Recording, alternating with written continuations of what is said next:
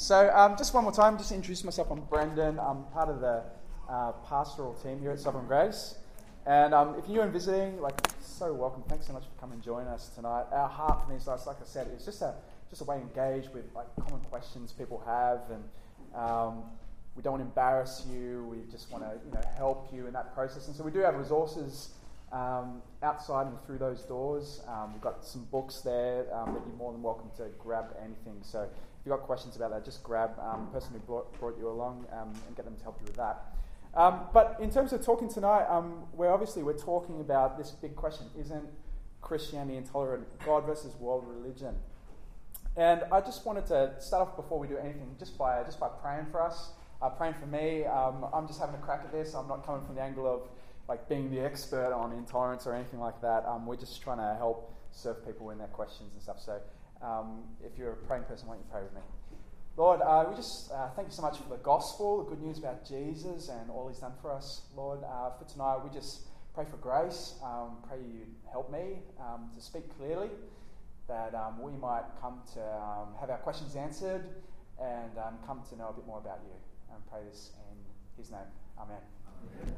So, isn't Christianity intolerant? I just want to start by reading a couple of quotes that I think maybe you might relate to. Um, these are taken from an excellent book called The Reason for God by Tim uh, Keller, and I've got them even hopefully up on um, this screen. Oh, by the way, that's the text number that we're going to keep bringing up 0491 158 095. 0491 158 095. If you do have any questions, um, I'll try and put that back up there in a bit so you can get that number down. Um, please be texting them in. Um, we'd love to talk about what your genuine questions are. Um, I don't. I'll just leave that up. Just here, there you go. Uh, let me start by reading just a couple of quotes um, just to give you a feel for this issue of intolerance. Uh, one person says, How could there be just one true faith? asked Blair, a 24 year old woman living in Manhattan. It's arrogant to say your religion is superior and try and convert everyone else to it.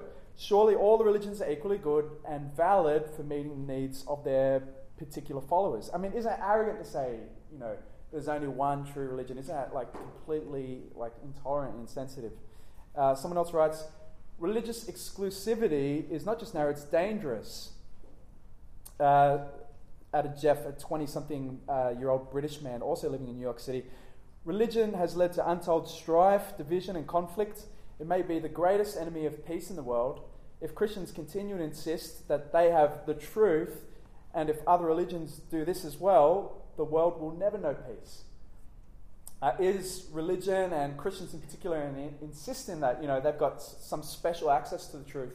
Is this just intolerant? Is this just dangerous thinking? Is this a primary cause for for uh, strife and war in the world? Is uh, religion, is Christianity specifically intolerant? And that's really uh, what we're talking about tonight. And we've all sort of heard this perspective before. I mean, I know I have. We've all heard people say this, and really the heart behind it, you know, is Christianity arrogant? Like, is it, does it just, you know, say it's got the truth and just rub it in people's face? You know, more than that, is it like a dangerous way of thinking? Is it something that's to believe it and to believe what uh, Jesus says? Is this something that's just harmful to people? That if they really believe it and, and follow through with it, is it something that's a cause for conflict and, you know, problems uh, in the world? And I guess regardless of your background or where you're from or what you, you know, whether you've been grown up in church or not in church, we can kind of we can kind of relate to that sentiment, can't we? That idea that that that believing one thing just seems to seem something, you know, not quite right to say, you know, I've got it all sorted, I know the truth, I've got access to the truth, I believe this, all you other guys are wrong. I mean, I thought about this, you know, this idea of intolerance, this idea of uh, of, of just being insensitive to other people, intolerant to other people. It's something we all have kind of you know experienced in our own individual ways. And you know, I'm, I'm not someone who's been a big uh, you know sufferer of intolerance by any stretch of the imagination. But I was thinking about just one, just like it's almost a trivial example, just personally from my life. Um, I remember being teased at school. Uh, uh, growing up at school, I was the kid that like used to always be able to impress the teacher, like all the time. Um, so I developed a nickname, and my nickname was Squarepants. And um, Squarepants, yeah. And I, I hated it so bad. Like I absolutely hated it. I used to go at home and just like I used to I used to even pray to God to say like, oh, just give me another name, any other name, just not like square. I hate it so much that people would think of me as being like this nerdy little, you know, brown nosed suck up of a kid. Um, I mean, so that's almost like a trivial example, but that experience of like people rejecting you or, or being intolerant with some aspect of you, like we've all kind of, in a way, you know, experienced it, uh, sort of being ridiculed or hated for, for something to, to do with you. And there's something wrong about it, isn't there? Something not quite right about, about that at all, this idea of intolerance. I mean, intolerance, we kind of, we see it, I mean, big time on the news at the moment. I mean, anyone who flicks on the TV, I mean, it's all about ISIS and uh, you know the crimes that they commit uh, across the Middle East, kidnapping and torturing people, persecuting uh, religious minorities like the Yazidis uh, in and through Iraq. They think you know killing thousands of people, and you know that famous example of ten thousand people you know in isolation, hiding, uh, hiding on the top of a mountain because of their beliefs, like extreme kind of religious intolerance. You know, you think of Boko Haram in the, uh, North Nigeria and killing, you know, thousands of uh, Christians and other people of different religious beliefs in Nigeria. There's something really wrong about this. You know, religious extremism, violence. Um, think about even, you know, bringing it more closer to home, specifically about what we're talking about today, intolerant Christians. You know, I mean, we've all seen before on the news like Christian rallies, you know, with flags like, you know, God hates fags. Or uh, baby murderers petitioning out the front of uh, abortion clinics. I mean, there's, there's, there's something not quite right about this, something that, that we've experienced of intolerance there. Or maybe you've been more specifically, more close to home, you've experienced, uh, uh, you've been a recipient of callous comments from Christians. You know, just not well thought or seemingly malicious comments, you know, where you felt like someone's been slagging off on you for something that you believe. I mean, intolerance, it's, it's something it's something that we all experience. But even more than that, just even thinking through just the implications of faith and, and, and what, the, what the claims of uh, Christianity and the Bible uh, seem to be, the exclusive claims that which we're going to be talking about tonight about Jesus being the only way, and about Christians saying that they have the uh, only access to truth. I mean, I lived, I was privileged to live for a couple of years in a, a place called Aceh in North Sumatra after the tsunami came in Boxing Day in 2004. And um, in that place, uh, it was two, two thirds of all the people that were killed in the tsunami on Boxing Day died in that place. 107, their best guess, because they don't know for sure, 176,000 people killed in a moment in Aceh. I mean, crazy things 176,000 people. But the reality is, of those 176,000 people, I mean, next to none of them were Christians. And so, thinking the question through, you know, for me as a Christian, I mean, are all these people going to hell? I mean, doesn't that seem just incredibly intolerant? Doesn't that seem incredibly not quite right, insensitive? How, can that be true? uh, the point I guess I'm trying to make is how can Christianity be true when it seems so uh, unkind or unjust or unfair, intolerant? Um, I think that's really what the, what the question that we're asking today. There's, there's something really good about accepting other people, isn't there? There's something really good about welcoming someone in that's a bit different. There's something really good about showing mercy and kindness to other people that I think, you know, just as people resonates with us. And and it just seems right and it feels right. And in order to really answer that question, that question we're looking at, how can Christianity be true when it seems so unkind? Isn't Christianity intolerant? I think in order to answer that question, we need to be sure that we understand clearly what, what Jesus taught.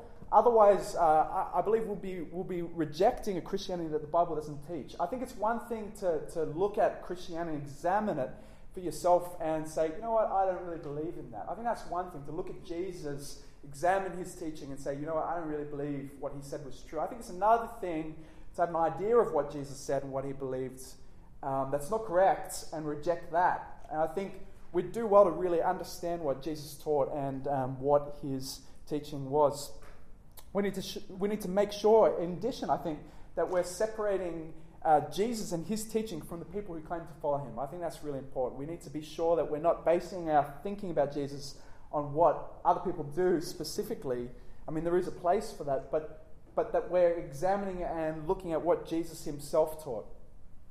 And so that's what we're really going to be looking at.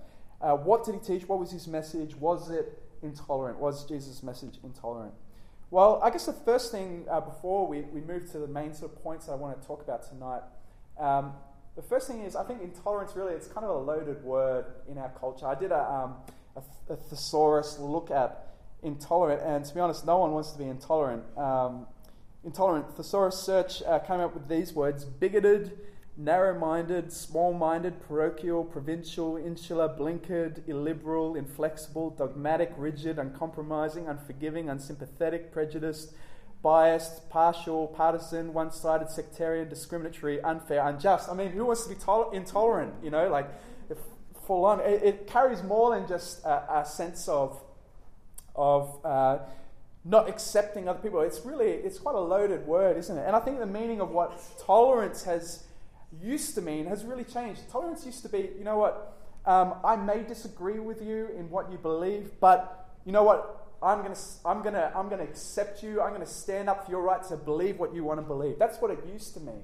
Tolerance used to mean that uh, we could disagree about uh, what we believe to be true and right, but I'm going to respect what you believe and, and honor you as a person and, and having the right to believe that. But it's come to believe, it's come to mean uh, something more than that. In our society, tolerance actually kind of tends to mean more that we kind of have to almost accept that what that person believes is true for them, to almost accept that there's multiple truths at play and, and um, no one really has the right to, to, to question whether or not something that someone is saying is true. Well, because of that, I guess, um, I guess the question that really I want to address uh, today is, is, is this question, and, and that is can Christianity be good and just? That is, can Christianity be fair while claiming to know the only way, claiming to have the exclusive truth? Um, or does claiming to know the only way mean that Christianity must be arrogant, must be insensitive, must be bigoted, must be, must be intolerant? And so, really, I want to look at this at two points, two quick points I'm going to look at. And that is that Christianity is kind of both. It's both entirely exclusive in its claims, Jesus, that is, is entirely exclusive in his claims and entirely inclusive at the same time. It's both. It's entirely exclusive in its claims. Jesus' message is entirely exclusive and it's entirely inclusive. Well, what do I mean? Point one Jesus' message is entirely exclusive.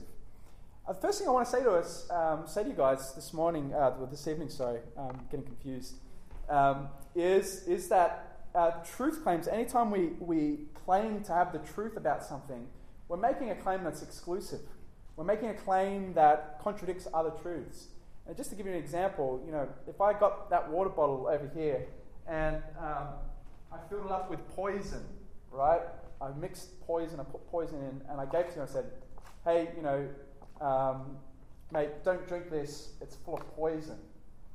Now, you might say to me, you know what, Brendan, uh, I understand that's true for you, but that's, there's poison in there. Um, but for me, I don't believe that's, that's the case. I believe it's a delicious yellow liquid, and so I'm going to drink it. Um, you, might, you might say that, but actually, you'd be actually incorrect. You'd be wrong. Because the fact of the matter is that this is a drink bottle full of poison. If you drink it, you're going to die.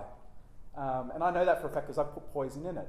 That truth claim, that claim I'm making about truth is exclusive and it excludes other truth claims just by nature of it being true, right? So every time we, um, we, we talk about truth claims or, or, we say things are true, we're making an exclusive claim.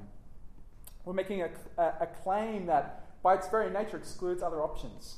Um, if this is indeed full of poison, it isn't at the same time full of delicious cordial. It's just not the case. We can argue about it, but it doesn't change the fact, right?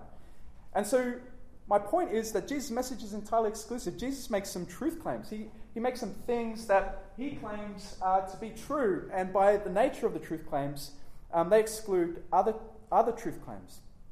And so I want to look at uh, two, and to do this, um, I'm going to go right to the source, and that is uh, John's Gospel, where I want to spend a bit of time uh, just quickly unpacking some uh, truth claims that Jesus makes. The first claim he makes, Jesus makes, is he claims to be God. Um, so I just want to read a passage for you from John 10 28 to 33. Jesus says this He says, I give them eternal life, and they will never perish, and no one will snatch them out of my hand. My Father who has given them to me is greater than all, and no one is able to snatch them out of the Father's hand. I and the Father are one. The Jews picked up stones again to stone him. Jesus answered them, I have shown you many good works from the Father. For which of them are you going to stone me? The Jews answered, It is not for a good work that we're going to stone you, but for blasphemy, because you, being a man, make yourself to be God. Jesus says to them, He says, I and Father are one. We're one. We're, we're unified. We're joined together. We're of the same essence. We are God. I am God. And it's not like we're reading into what Jesus is saying to say that when he says, I and Father are one, is claiming to be God. The people that he was speaking to knew exactly what he meant. And so they picked up rocks and they went to try and kill him for blasphemy. Jesus, time and time again uh, in the Bible, claims to be God. This is not the uh, only example either. He doesn't also he doesn't just claim to be God, he also claims to be able to give them eternal life. He claims to be God, and people understand, like I said, people understand what he's saying and they try to kill him. But this isn't a one off. There's other instances where uh, the Bible clearly teaches that Jesus is God. John begins at the very beginning of his letter. He says, In the beginning was the Word, and the Word was with God, and the Word was God. The Word, later on, will be uh, described as the Word becoming flesh, um, being Jesus himself, Jesus being God incarnate, God taking on flesh. The Word was with God, and the Word was God. He was in the beginning with God. All things were made through him, and without him was not anything that was made. It was in him was life, and the life was the light of men. The, the Bible is clearly saying, John is clearly saying, Jesus is, the Word is God. Again, in another passage, then Jesus, knowing all that would happen to him, came forward and said to them, I love this one, Who do you seek? They answered him, Jesus of Nazareth. Jesus said to them, I am he. Judas, who, who betrayed him, was standing with them. When Jesus said, I am he, they drew back and fell to the ground. Here's this powerful man, this man of power, who just in saying his name, I am he, I am he, the people that are with him just fall down to their knees. Time and time again, John paints the picture of Jesus being not just an any, any old man, but God. As Jesus is then risen from the dead, having died and been uh, raised to life, appearing to his disciples, he appears to Thomas and says, You know, Daddy Thomas, touch my hands, touch my feet, see to me. What does Thomas say in response? He says, Thomas answered him, My Lord and my God. And, and Jesus encourages him after he, he claims that Jesus is God. He says, You know, look, you know, blessed are you uh, because you've seen and believed, but I tell you, blessed are others that haven't seen and yet believe. Time and time again, Jesus, the Bible, claims that Jesus is God. One that I love in the book of Hebrews, um, it's so clear, but of the Son, that's the Son of God, that's Jesus, he says, Your throne, O God, is forever and ever. The scepter of uprightness is the scepter of your kingdom the claim of Scripture, and in fact, the claim of Jesus himself, is that he is, he is God. He is God incarnate. He is God become flesh. Well, that's the first claim that Jesus makes. He claims to be God, but he doesn't only claim to be God, he claims to be the only way to God as well. I want to read you a pretty famous um, verse where Jesus uh, is teaching Thomas again. Jesus says in John 14, 5 to 7, Thomas said to him, Lord, we do not know where you are going. How can we know the way? Jesus said to him, I am the way, the truth, and the life. No one comes to the Father except through me. Jesus says, I am the way. I am the way.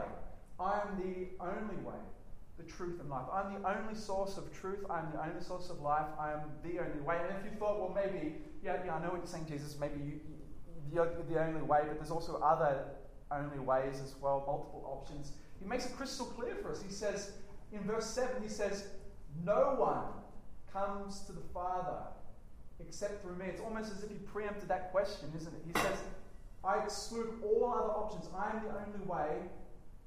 No one else comes to the Father except through me. No one comes to know God, says Jesus, except through me. Jesus claims to be the only way to God. And my question for us is well, does he have the right to claim it? does he have the right to claim he's the only way? Well, I want to read again to you. Um, you can't see the verse markings up here, but um, on my Bible it's got, got it. So I'm going to read to you again. Um, verse 7, because I think that's really, really the key. Verse 7 um, of chapter 14. Jesus says, If you had known me, you would have known the Father, my Father also. From now on, you do know him and have seen him. Jesus says, and this is why I, I put to you, he's got the authority to say it. He says, You know what? If you look at me, you see God. If you look at me, you see God Himself. Before me, you didn't know God, but now you see the Father. You see God the Father in and through me. You know, if I said to you, you know what, um, friends, you know, if, if, if you follow me, um, guess what? Even after you die, you're going to live forever if you follow me. If I said that to you, you'd have every reason to believe that I'm absolutely off my head, off my chops, right? Because I'm just Brendan, you know me, you know all my problems. But if Jesus is the creator, like if he is God himself, if he's the one who, uh, like we read before in John 1 1 to 4, spun the stars in the sky and created everything that we know and experience, he created all, I mean, regardless of whether you believe in how he did it, whether you believe in evolution or uh, a literal seven day creation, or that's by and by, if Jesus is God the Creator, the, the one who is the master of everything that exists, the preeminent one, the one who has no beginning and end, if Jesus is really God Himself and He's saying, I'm the only way, then, then we probably should listen. And so the message of Scripture is Jesus does have the right to claim that He's the only way because He is God Himself. Well, that's point one exclusive. Jesus' message is entirely exclusive. He claims to be the only way, but it's, it's more than just exclusive, it's also entirely inclusive. You see, the message of the Bible is uh, a message to a broken world. It's a message to a people that are living for themselves rather than God. It's a message of people that are, are facing punishment for, for doing wrong thing. You know, the message of the Bible is that God created the heavens and the earth, um, and He created them in the beginning, and He made them good. And He made people and he made them in his image. And in the beginning, he made it and he saw it was good. But people didn't, didn't stay in relationship with him. The, if you read uh, in the book of Genesis, it, it shows a picture of people in harmony with God, of walking with God, of enjoying relationship with God. But people didn't stay that way. People didn't stay in relationship with God. They, they actually rejected God. They rejected God. They turned their backs on Him. They said, God, we want nothing to do with you. We want to live for ourselves. We want to be the king of our own lives. We want to make our own decisions. We want to live for ourselves. And, and so the message of the Bible is that the world is full of people that are facing punishment for wrongdoing, for turning their backs on God. And that punishment includes all people. No one escapes it. There is no person that's so good they escape it. There's no person that's so bad they escape it. We're all included. Everyone's included. But the message of the Bible is the message of the God who went to the most extreme lengths to include you, was so determined to include you that nothing was off limits. The message of Scripture is that God Himself became a man and entered into human suffering, living as a man who would be rejected by his friends, would be socially outcast and absolutely scorned and mocked. So much so that eventually he would be led to be crucified and dying on a cross. But that wasn't just a tragic mishap of history, that wasn't, that wasn't just an accident. The message of Scripture is that Jesus came to earth, God Himself came to earth as a man purposefully to die the death we should have died. And so that His death on the cross was in our place. That God satisfied all of his anger for our turning our backs on him, all the, the right punishment for rejecting the creator of the universe. And he placed all that anger upon his son, upon Jesus. Such was God's determination to include you. Um, you know, he then rose from the dead, according to Scripture, and defeated death, and now is able to offer life to, to people if they'll just trust Him, if they'll just make Him their king, if they'll just say, okay, God, I'm going to stop being the king of my own life and I'm going to let you be the king of my life. You know, some people and um, some belief systems will reject people that are moral failures, that have just made a mess of their lives. Not Jesus. You know, some belief systems, some faiths will reject people based on your race, based on how you were born, who your parents were. Not Jesus. Um, some people will, will, will reject you based on the, the, the caste that you were born, based on, again, based on things that are completely out of your control. Some people will reject you based on your practices, the amount of you know, times you go to church or things like this, but, but not with Jesus. Jesus was a friend of the outcast of society. Jesus was, his closest friends were, were, were paupers, were simple fishermen. He was friends with drunkards and prostitutes and tax collectors, people with physical illnesses, so much so that, that people would question and say, Surely this man is a, a tax cheat, a sinful, a, a wicked person, because he hangs out with all these people that are bad news. And he calls all people from all nations and all tribes and all languages, all education backgrounds, all pasts, all failures and frauds, the bankrupt, the brokenhearted, the rich, the poor. He calls everyone to come and follow him. I'll read these or hear these famous verses. I think I should have it up on the screen for you. From this is Jesus speaking from Matthew chapter 11. Jesus says, "Come to me, all who labor." Listen to that. Not not some who labor, not the particularly good good ones who labor. He says, "Come to me, all who labor and are heavy laden, and I will give you rest.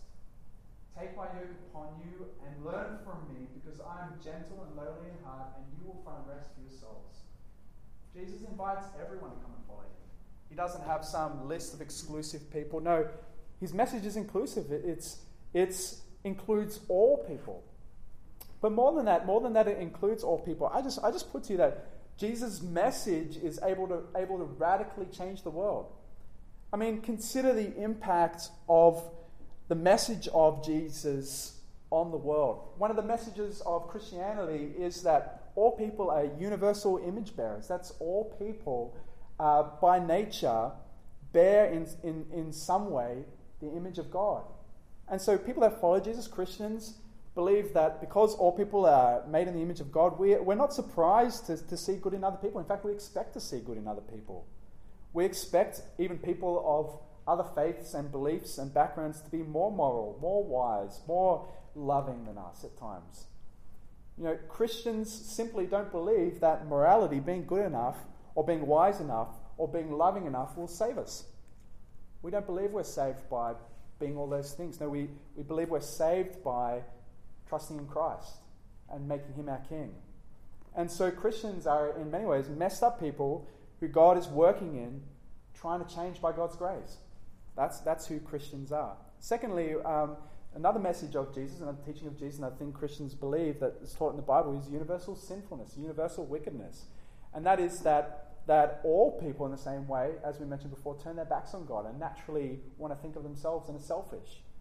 Um, and so we've got a category as Christians for being wrong and not having everything right and failing at times, being unfaithful at times. I mean, I was even meeting with a friend just this week and just aware of what, you know, uh, areas in which I'd failed to be a good friend to them.